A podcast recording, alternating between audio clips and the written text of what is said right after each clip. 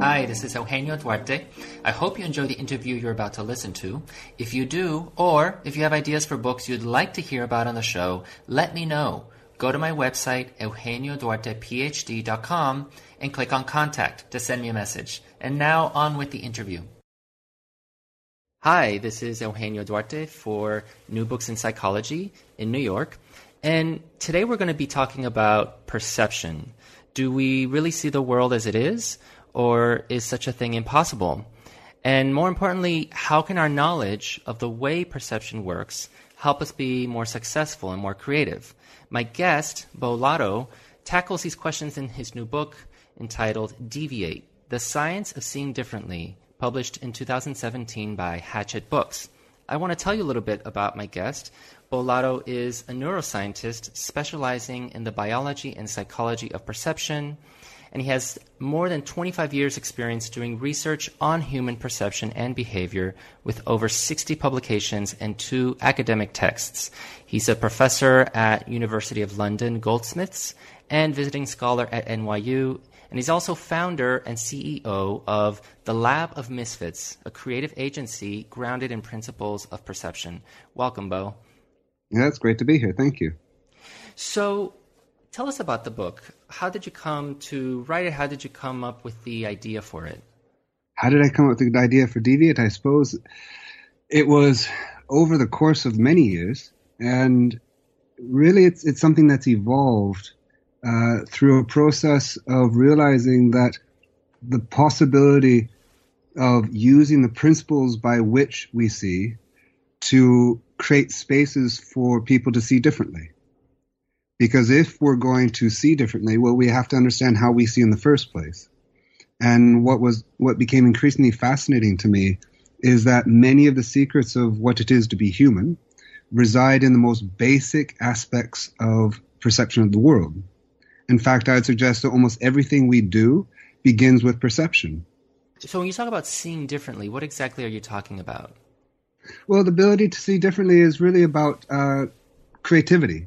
It's about stepping, in some sense, um, at least metaphorically, stepping outside your own experiences to see the world and see yourself and see others in a new way. And that's fundamental to uh, a fundamental aspect of creativity, which itself is related to innovation and being adaptable.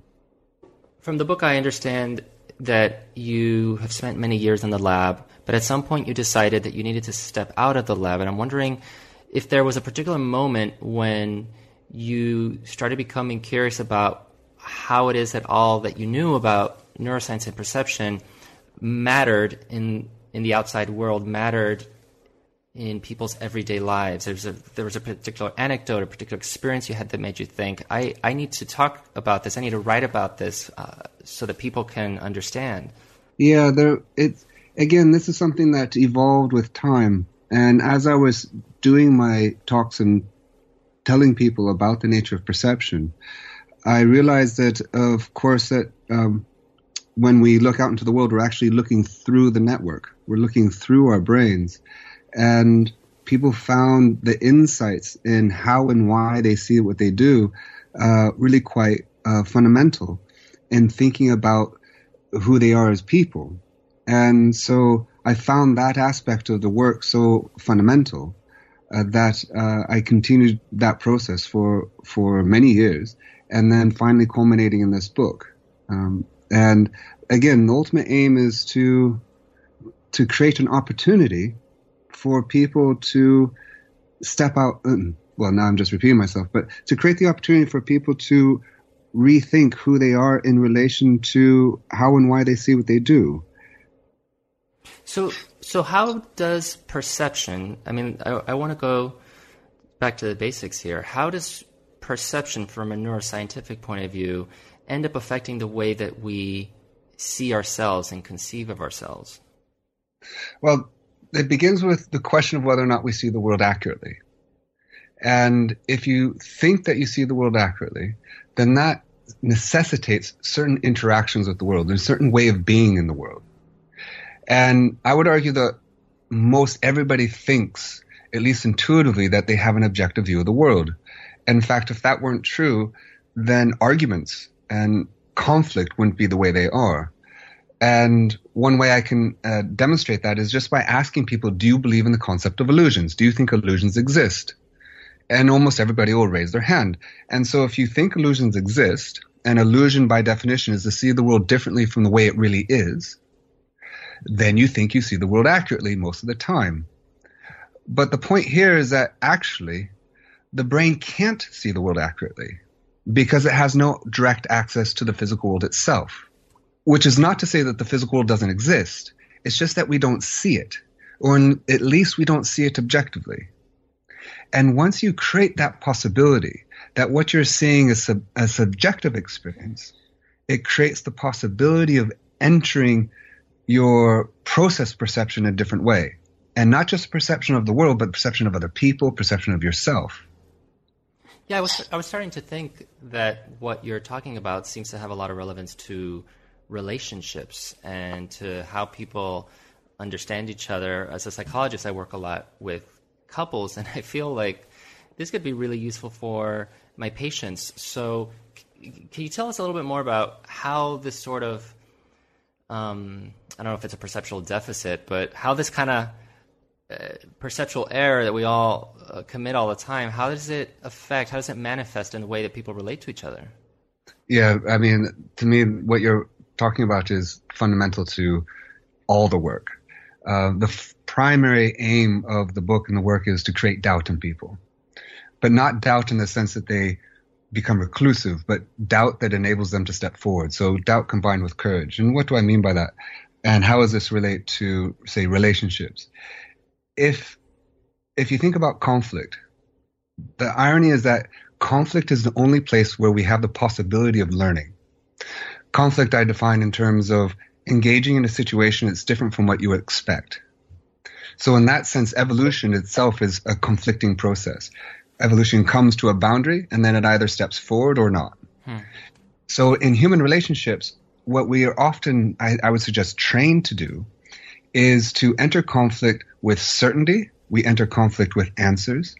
So imagine you and I are in conflict. It would be as if you're at one end of a line and I'm at the other end of the same line. And my task is to prove that you're wrong and to shift you towards me. And your task is exactly the opposite. Prove that I'm wrong and shift me towards you. That, what I call closed conflict, is set up to win, but not to learn. Hmm. If I shift you towards me, I don't go anywhere. I haven't learned anything. All I've done is I've actually won. And in fact, often when people shift towards you, it's not because they agree with you or believe with you. It's just because you were more intimidating, you were more aggressive, more angry, etc. And so, so much of our conflict is set up that way, and that's a tremendous problem for interpersonal relationships, but also your experience of the world itself. But biology does it in a different way. Imagine entering conflict with a question instead of an answer. Imagine entering conflict with doubt and with uncertainty instead of certainty now you actually have the possibility of listening and actually of shifting yourself, not necessarily even towards the other person, but a, away from where you are at the moment. You actually have the possibility of learning. And the only way you can do that is if you have doubt, is if you don't hold too strongly to this objective view of the world, but that you might be wrong, or in the very least, that your perceptions come from your history, which means the perceptions of the other person is coming from their history. So at least you can enter conflict with respect and with the desire to actually learn the other person. But but in your work, I mean, have you do you feel like you've gained any insight about how to get people to let go of their objective reality and and how to convince how to persuade people to want to learn? Because I don't I don't I, am sure a lot of people, when they're in conflict, they're not thinking, I want to learn something here. They are thinking, I am right and I, I need to prove this to the other person. So, like, how do you convince someone to let go of that? Yeah, it's, it's, a, it's a fundamental challenge. And in fact, it's a challenge that is uh, grounded in evolution. The problem that we face when we are in that situation is that we hate not knowing. Because to not know was to die during evolution if you couldn't predict, if you weren't sure that was a predator, it was too late. So all the data that your brain receives is inherently meaningless because it could mean anything. The data doesn't tell you what to do. It conflates multiple attributes of the world, size and distance, for instance. I, for your listeners, if they, if you ask them to hold up their finger and line it up with something that's far away and large, so that your finger and that far object are the same size, well, of course, they're not the same size, but as far as your retina is concerned, they are projecting exactly the same. So the data that your brain is getting is uncertain, and your brain evolved to take that uncertainty and make it certain. Hmm. So when we're in a situation of uncertainty, we absolutely hate it because it increases the possibility of dying during evolution. So almost all of our behaviors are designed to decrease uncertainty, to maximize efficiency, hmm. and the, um, and and so that's one of the reasons why when we're in conflict, we want to enter with an answer be, or, or certainty because what we're trying to do is increase certainty and predictability in our world. So how do you get people to step into uncertainty, which is the only place you can go if you're ever to see something differently, whether it be the other person, the world, or yourself? And that's a really hard problem. But fortunately, evolution also gave us a solution to that. And because it's such a essential place to be, and one example is that it's a it's a way of being. And we have certain instances in our in our world where we manifest that, and one example is science. Science is really about stepping into uncertainty, and not just with fear, but actually with desire. Hmm. Love uncertainty in science. Science is not about increasing certainty, it's about decreasing certainty, it's about asking questions. And it's asking about great questions which challenge what you assume to be true already. So, but what is science? Science is nothing other than playing with intention. In fact, art, anything that is creative, is embracing uncertainty, where you actually like it. So imagine entering conflict with the desire to learn, that you actually want to learn. But we have so much feedback that conflict is negative because it so often is, that we then shy away from it. But imagine you turned it around because when we have conflict in the lab, we love it because we actually feel like we have the possibility of expanding our space of possibility. Can, can you tell us about one of your maybe most memorable experiments in your lab and what you learned from it? Well, we have, I mean, I suppose lots of experiments, um, but the, I suppose, I mean, my lab works on, at many different levels. So, for instance, my lab works the levels of growing brain cells in a dish where we're looking at the factors, the molecules that are responsible for brain growth.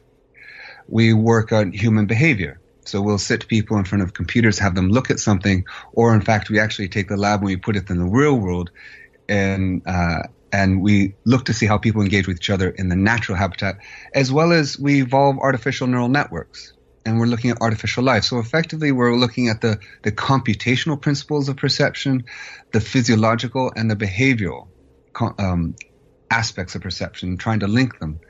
And for me, one of my favorite observations is that the molecules that your brain needs to grow are released by the targets of your brain cells. So you have certain parts of your brain that send their connections to other parts of your brain. And the targets of those cells actually produce molecules that are needed for their survival. Hmm but how much they release is dependent on how active they are. So your brain has actually evolved to evolve. It's adapted to adapt. It's continually redefining normality and shaping itself according to how active you are. And if you have a more complex world, you'll have a more complex brain. If you have a less complex world, you have a less complex brain. So it's constantly redefining normality. And what you see is relative to your normal. So the brain and, is made to, to, to evolve and change.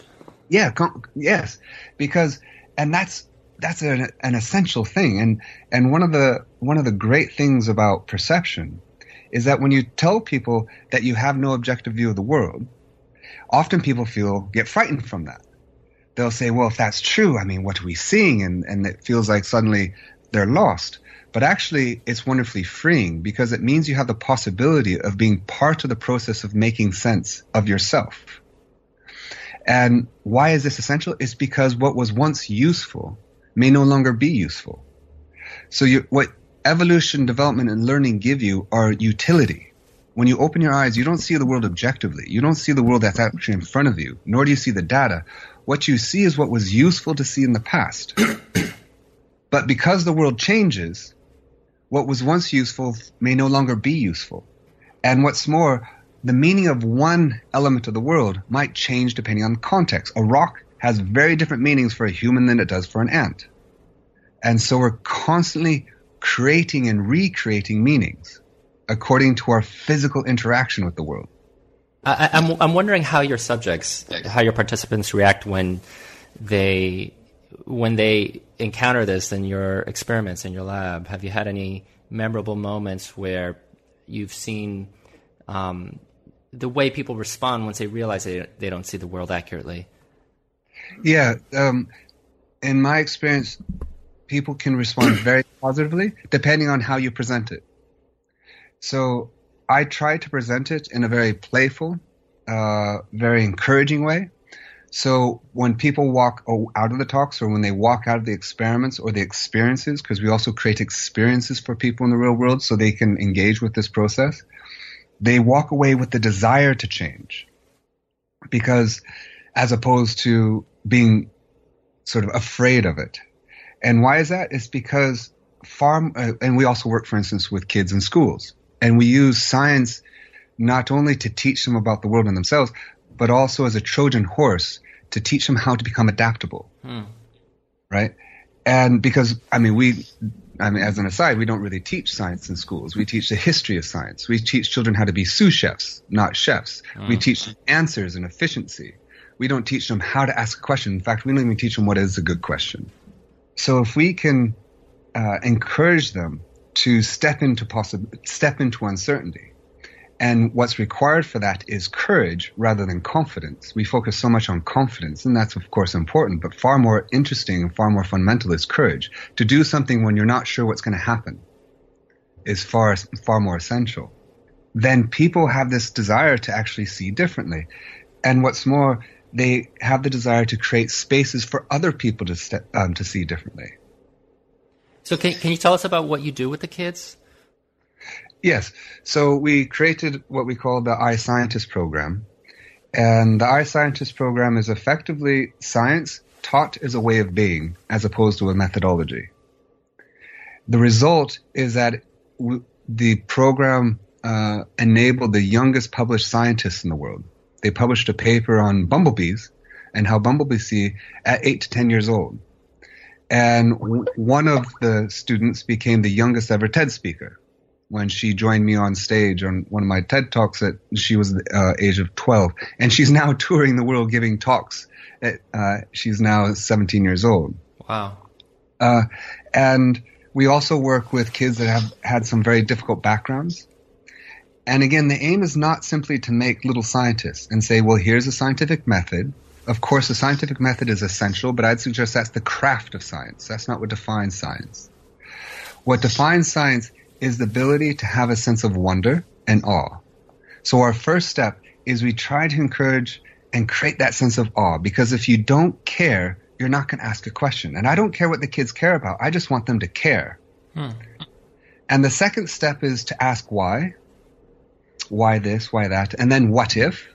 So what if is effectively just starting to design an experiment. And then it's all in W's. Then you have wow, which is the observation. And then you have who cares, which is the sharing. Hmm. And that sharing becomes the wonder for the next cycle. So that is effectively the scientific process, but I'd suggest that that is itself the creative process. But it begins with, first of all, knowing that everything you do has a bias and assumption. Not sometimes, but always. Hmm. But again, we think that we're seeing this objective view of the world. But what perception tells us is that as soon as you open your eyes, you're seeing the world through your biases and assumptions that come from your history, but not just yours, but your cultural history and your evolutionary history. In fact, most of your biases were created independent from you. Most of your life happened without you there in a way. And then the next step is to, if you can acknowledge that, is to know what your biases are. But almost always we don't know why we do what we do. So then it's about revealing your own biases to yourself, which almost always involves other people. Hence the power of diversity of groups. And then the next step is to question those biases, which puts you into uncertainty, which means you need to question them within a certain context. And that's the context of discovery, the context of play with intention. And these are all aspects of what it is to be a great scientist, but the aspects of what it is to be a critical thinker and creative. Do you have an example to illustrate the kind of biases you're talking about? Yeah, so there could be some very fundamental biases, like, for instance, assuming that the light comes from above, that hmm. you come into the world with. Another bias is that you look down onto surfaces. But we'll also have other biases, like the um, safety bias, that a lot of your biases are geared towards not dying as opposed to living. You see what I mean? Hmm. You also have a confirmation bias, which many people will know about, where you look for evidence that proves what you assume to be true already. This will even affect your eye movements. Um, so, which which means that as soon as you find this confirmatory evidence, you feel even more confident about your biases, which makes it even harder to step away from them. I, am actually interested in the first thing that you said, though, because I'm not sure I, I fully grasped it. You talked about thinking that light comes from above. What do you mean? Yeah. So I mean, basically, we come in, you know, our, our bodies come in and our brains come into the world with an understanding of physics, not at the mathematical level, but at, the, at a fundamentally deeply intuitive level. And one aspect of our world is that we have this illumination that tends to come from above. So we can create illusions and images that when you look at them, the way you see them as, uh, requires an assumption that the light comes from above. It has to do with, for instance, shading of uh, of an object.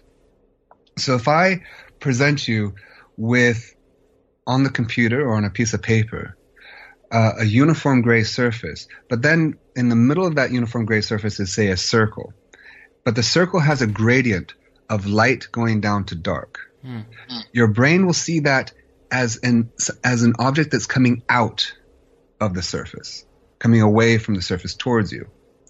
That only can happen. It only makes sense if your brain is assuming that that gradient is generated from the light coming from above and it's creating a shadow, what's called an attached shadow on that surface. Mm. So you see it as a dot coming away. Now, if you simply invert that gradient so that it's dark going to light, you now see it as a dimple. You see it as going in. So, so the our perception. Why don't you tell me what what that means about our perception? What that means about your perception is that as soon as again, as soon as you open your eyes, you're seeing the world according to your history of experience. You're seeing mm-hmm. the world according to the history of what you saw before. Because you have no access to the physical world, you can't see objects as they really are. You can't see them directly. Right? The only data, this goes back to Berkeley the philosopher and, and Bishop Berkeley, the only data information you get from the world is the data arising from the world, the electrochemical energy that falls into your senses, the vibrations that go into your ear, the light that falls onto your retina, right? The friction that happens on your skin. That's your only information that you have from the world. But that data could literally mean anything. So your brain has to use another kind of data, which is history. It's what that data meant for your behavior in the past. Mm. What was mm. useful? What did you do that was useful when presented with that data? And not just you, but your evolutionary ancestors, as well as your culture, etc. So your brain is basically the functional structure of your brain represents that history of interacting with the world. And what's fascinating is that means that color, for instance, is not a function of the world. Light exists. Electromagnetic radiation exists. It's just that it's not colored. The color is what we see. So when people look out and they see something red or blue or green, the color couldn't be closer to them. It's inside their head, projected outward. You color the world. So if a tree falls in the wood and no one's there to hear it, does it make a sound? No. It creates energy, of course. But it doesn't make a sound. The sound doesn't exist if our brain isn't there to make it.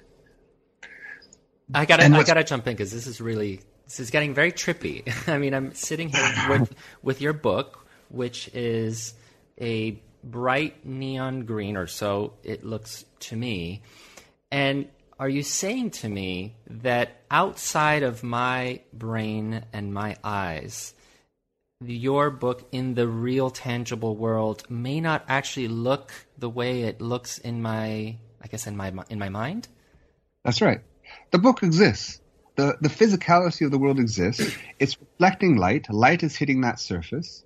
In fact, electromagnetic radiation is hitting that surface. We're sensitive to a very small part of electromagnetic radiation, which we call light, four to 700 nanometers.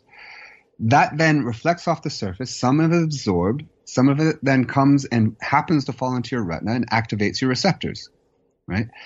But that process itself has no color about it. Then your brain takes the activity of your retina and translates it into color because it was useful to do so. And that engenders a certain behavioral interaction with the world. But the surface is not colored. All it does is reflect light, reflect and absorb photons, right? And so, and you can never see the surface in of itself because the surface is always under changing illumination. Well, that's the, that's the scary part to me that you're saying the sur- the surface is not colored. That's right. Because then that means that the we're we're seeing the world. I, I mean, this is essentially the thesis of your book, not as it is. No, but we see it in a way that's useful. So take, for instance, again, color, which again is one of our simplest perceptions. Seeing the, the intensity of light, seeing the quality of light. You couldn't get any simpler than that and some more basic than that. And if you think about our color perception, we actually have four categories of color red, green, blue, and yellow. There's nothing categorical about light. Light is a continuous function, a continuous distribution of wavelengths. And yet we break those into four categories of color. What's more, perception of color is a circle going from red, green, blue to yellow, which means that blue and red appear more similar to each other than they do to green. And yet blue and red are generated by wavelengths that are exactly opposite. So 400 nanometers, small wavelengths, are perceived as blue. Longer wavelengths, 700 nanometers, are perceived as red. And yet, that perception of red and blue means that they wrap around and are sitting next to each other. That's like 100 kilos feeling just like one kilo. Right?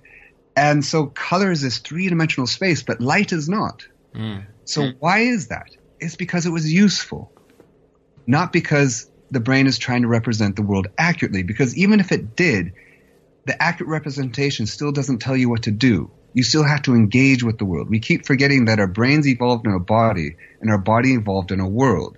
So perception almost lives in that space between. It lives in the ecology. It lives in the interaction. Mm. But what's fascinating is that what's true for perceptions of color is also true for our perceptions of other people. So while we can actually measure other persons, other people's behavior, their what they're doing and when they're doing it and where they're doing it, what we can't measure is their why. We can't measure why they're doing it because that's inside their heads. And just like you have no access to the physical object, you have no access to what's inside someone else's head. So in the same way that we color the world, we project colors out in the world, we also project people's why onto them. We project their personality onto them. We project why they're doing something. But that's coming from our history. Right. In psychoanalysis, our, we would call that transference. Exactly. And the argument here is we have no option but to do that. Hmm. Every personality that you perceive is literally inside you projected outward in the same way that every color you perceive is inside you projected outward. I mean, you're kind of stumbling into an argument that psychoanalysts have had for a long time. You know, Freud believed in the early days that our job was to sort of correct these distortions that we're constantly making. More contemporary folks feel like we have to we have to work with the fact that everything in some ways that we perceive is a distortion. And what I find compelling about your book is you and tell me if I'm understanding you correctly. It it sounds like you are arguing that this kind of uncertainty, this kind of error and doubt that um, is inherent in our perception is a good thing and can even be an engine for creativity, for success. Am I understanding you right? Exactly. That's exactly right. So a lot of these ideas, of course, have been suggested, well, for thousands of years, in fact. Um, and so in some sense, that's not new. The question is, who cares? What's the significance of it? And the argument here is that these, in fact, are not errors. That these are actually fundamental ways of perceiving the world, and it's what we actually have, and that actually creates the potential of freedom, of power. Because if what I'm seeing is grounded in my history, then how is it possible to ever step outside my history and be creative? How could I ever see differently? And so there's this common sense notion that creativity is the linking of two things that are very disparate. And the argument here is that that isn't actually what creativity is doing. The argument here is that your brain never makes a big jump. It only is ever making a, a small step to the next most likely possible but that your space of possibility is determined by your biases and assumptions. Right? They constrain you. And that's good because every time I take a step, my brain has hundreds of assumptions that the floor is not going to give way, that my legs aren't going to give way. These assumptions and biases keep you alive, but they also constrain you. So at any moment in time, my brain is basically making a decision should I go forward or should I go back? I'm only ever making a decision to go to the next most likely possible. But what is most likely for me is different from what's most likely for you because I have different biases and assumptions. So when you see someone being creative and you say, wow, how did you bring those two things that are far apart together? Well, for them, they weren't far apart. It was an obvious next step for them. It's for you that they are far apart because in, for you, they are far apart in your space of possibility. You couldn't even maybe even see it, but for them it's obvious. Why? Because they have different biases and assumptions, because they have a different history. They have a different history of meanings that they attach to circumstances. So once you understand that, it means that there's nothing creative about creativity. Creativity is created from the outside, not from the inside. From the inside, how do you see differently? Well, first, again, you accept that your everything you do has a bias. And then once you question your biases and change them, you actually change your space of possibility. You actually change what's next to you. It's just that you don't know what's going to be next to you, hence the uncertainty. So, so can you illustrate this for us? How this actually works among humans, like how, how this actually works in everyday life? Uh, in everyday life, actually, I can I can suggest or demonstrate a, even a more fundamental aspect because if it's true there, it has to be true all the way up in a sense. So in the book, I have uh, a little flip book. In fact, it's the first motion illusion in a book. So you actually flip the book, and you'll in the corner you'll have a little diamond. I noticed that, yeah. Yeah, and you'll see the diamond spinning, right? And most everybody will see it spinning in the same direction, which is left to right. And it's because their brain will assume that the central plane of that diamond, that they're looking down on it. So they'll see it spinning from left to right because that's the most likely perception given that information based on your history. The idea that it's spinning the opposite direction is impossible to see, right? It's in the very periphery of your space of possibility. Is in fact a physical possibility. But given your bias and assumptions of looking down on the central plane, you can't see it. Then what you what I get people to do and which I suggest in the book, is imagine looking up at that central surface rather than down. In other words, change your bias, change your assumption. And as soon as people do that, the diamond appears to flip and go in the opposite direction. I just did it now. I see. yeah. I, I see exactly what you're talking about. Nothing's changing. All that's doing is you're changing the bias. Now, what was once impossible to see becomes inevitable, and what was previously inevitable to see becomes impossible. Right? That is the process of creativity. You changed your bias and now you saw things differently. But what you saw was inevitable. You just took another small step, but you changed the whole space of possibility around you.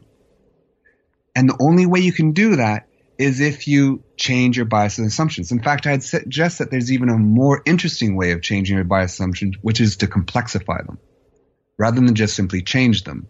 What do you mean by that? So imagine you're on a line, and you imagine your space of possibility is just a single line, right? All you can do is move forward or backward at any point in time, metaphorically. So you have one dimension of uh, uh, of movement.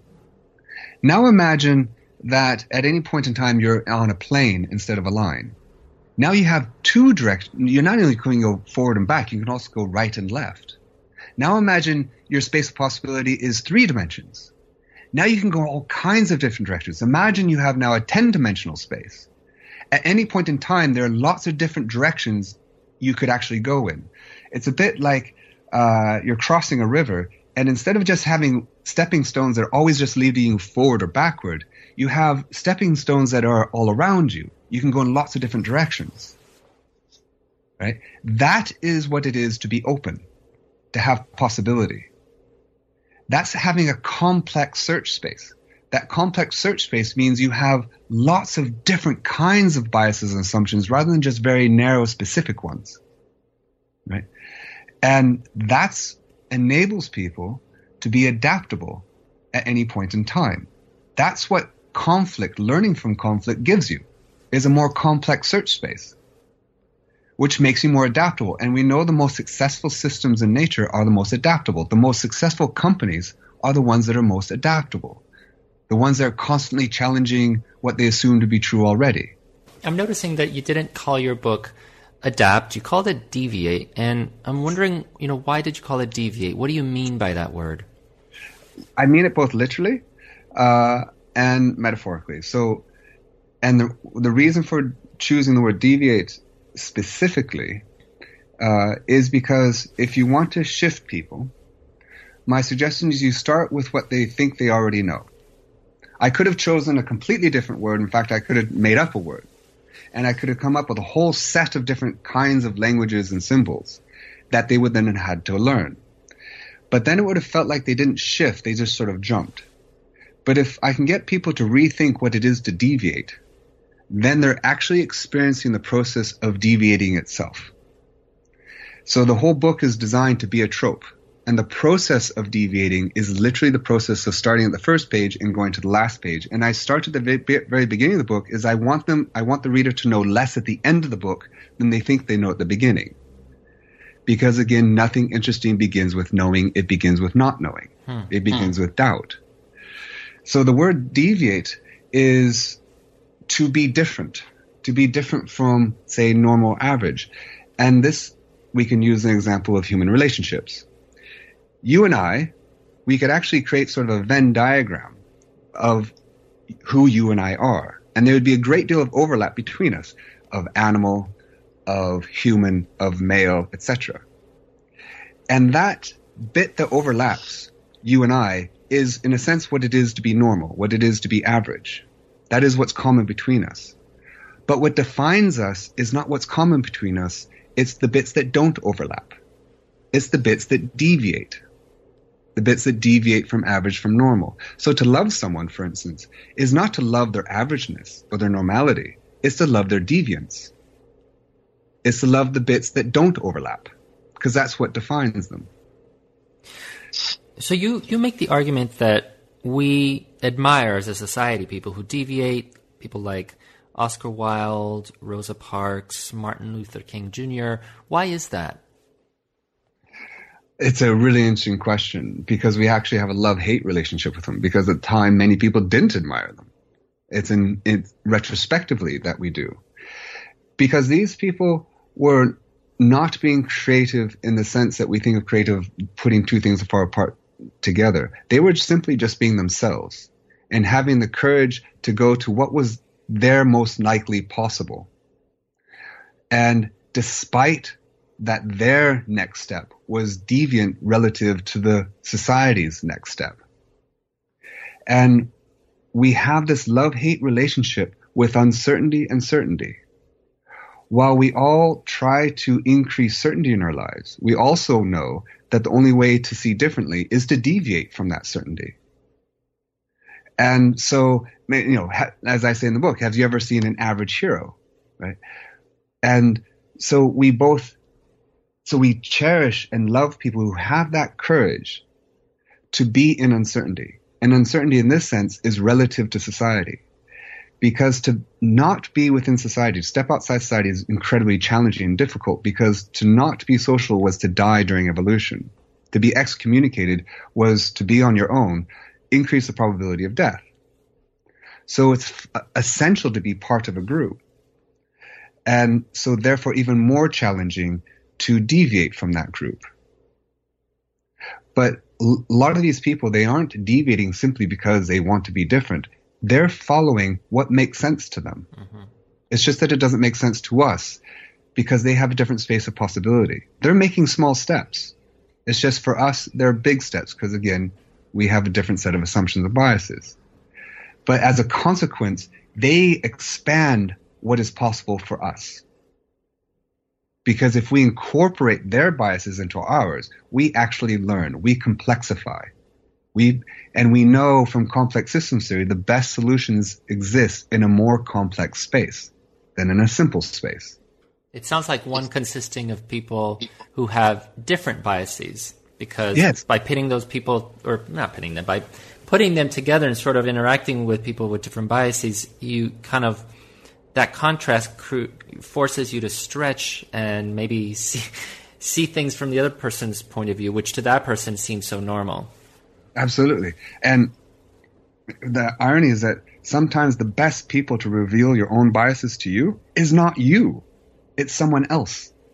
But someone else in a context where revealing biases and questions is actually positive rather than negative because so much of our society is built towards efficiency, etc. And the, one of the best environments for maximizing efficiency is competition.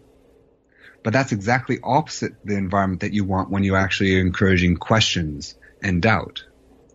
And so if you think about the best technologies, the best technologies are those that make the invisible visible that reveal our biases to ourselves or expand them. So a microscope, a telescope, when we thought we were the center of the universe, and suddenly with the advent of the telescope we can, and mathematics, we actually saw that that was not, in fact, correct. We expanded what became possible. So, Beau, we're almost out of time. Before we wrap up, can you tell us a little bit about your lab of misfits and also what you're working on now? Yeah, well, the lab of misfits is basically my lab, and it's composed of misfits. it's composed of people who are neuroscientists, designers, uh, choreographers, and it's a it's a group, uh, an a loose affiliation and sometimes tight affiliation of people who come together to create experiments as experiences, where the research happens in the real world. Because if you want to understand what it is to be human, we have to study people in their natural habitat not in a lab. A lab is just another theater. People behave in a lab often the way they think they're supposed to. So we create, for instance, these experiences. This is one thing we do. We, there are a number of things we do, and we call it the experiment. And the idea is that it can be a theater nightclub setting, and so people are drinking, they're dancing, etc. But the point is to not just get insight into what it is to be human, but to then to give the data back to people who came, so they walk away with a better understanding of themselves. Because often, as soon as you tell something to someone, you've taken it from them. But if they can discover it and help us discover, then that's a very different kind of interaction. And actually, they will embody the understanding. It's understanding rather than just knowing or rather than just knowledge. Rather than just information and data, it becomes understanding and wisdoms. So it's trying to create that environment where we better understand what it is to be human and then people walk away with better understanding themselves. And are you touring the book? Uh, I am. So I've been doing a number of talks and interviews like this, and now I'm about to head to Britain to uh, um, to do some talks at the Hay uh, Book Festival, etc. over there. Uh, and so it's it's um, been very exciting and um, really fulfilling process. Well, I want to thank you for coming on the show and for talking to us about this. I feel like uh, we could all learn some really important things about how we interact with the world. I know you've given me a lot to think about. I'm still going to be thinking about this color thing for a while. So um, thank you so much for coming on the show, Beau. Thank you. That was my interview with Beau Lotto, author of the book Deviate The Science of Seeing Differently, published in 2017 by Hachette Press. This is Eugenio Duarte, your host for New Books in Psychology. Until next time, have a great week.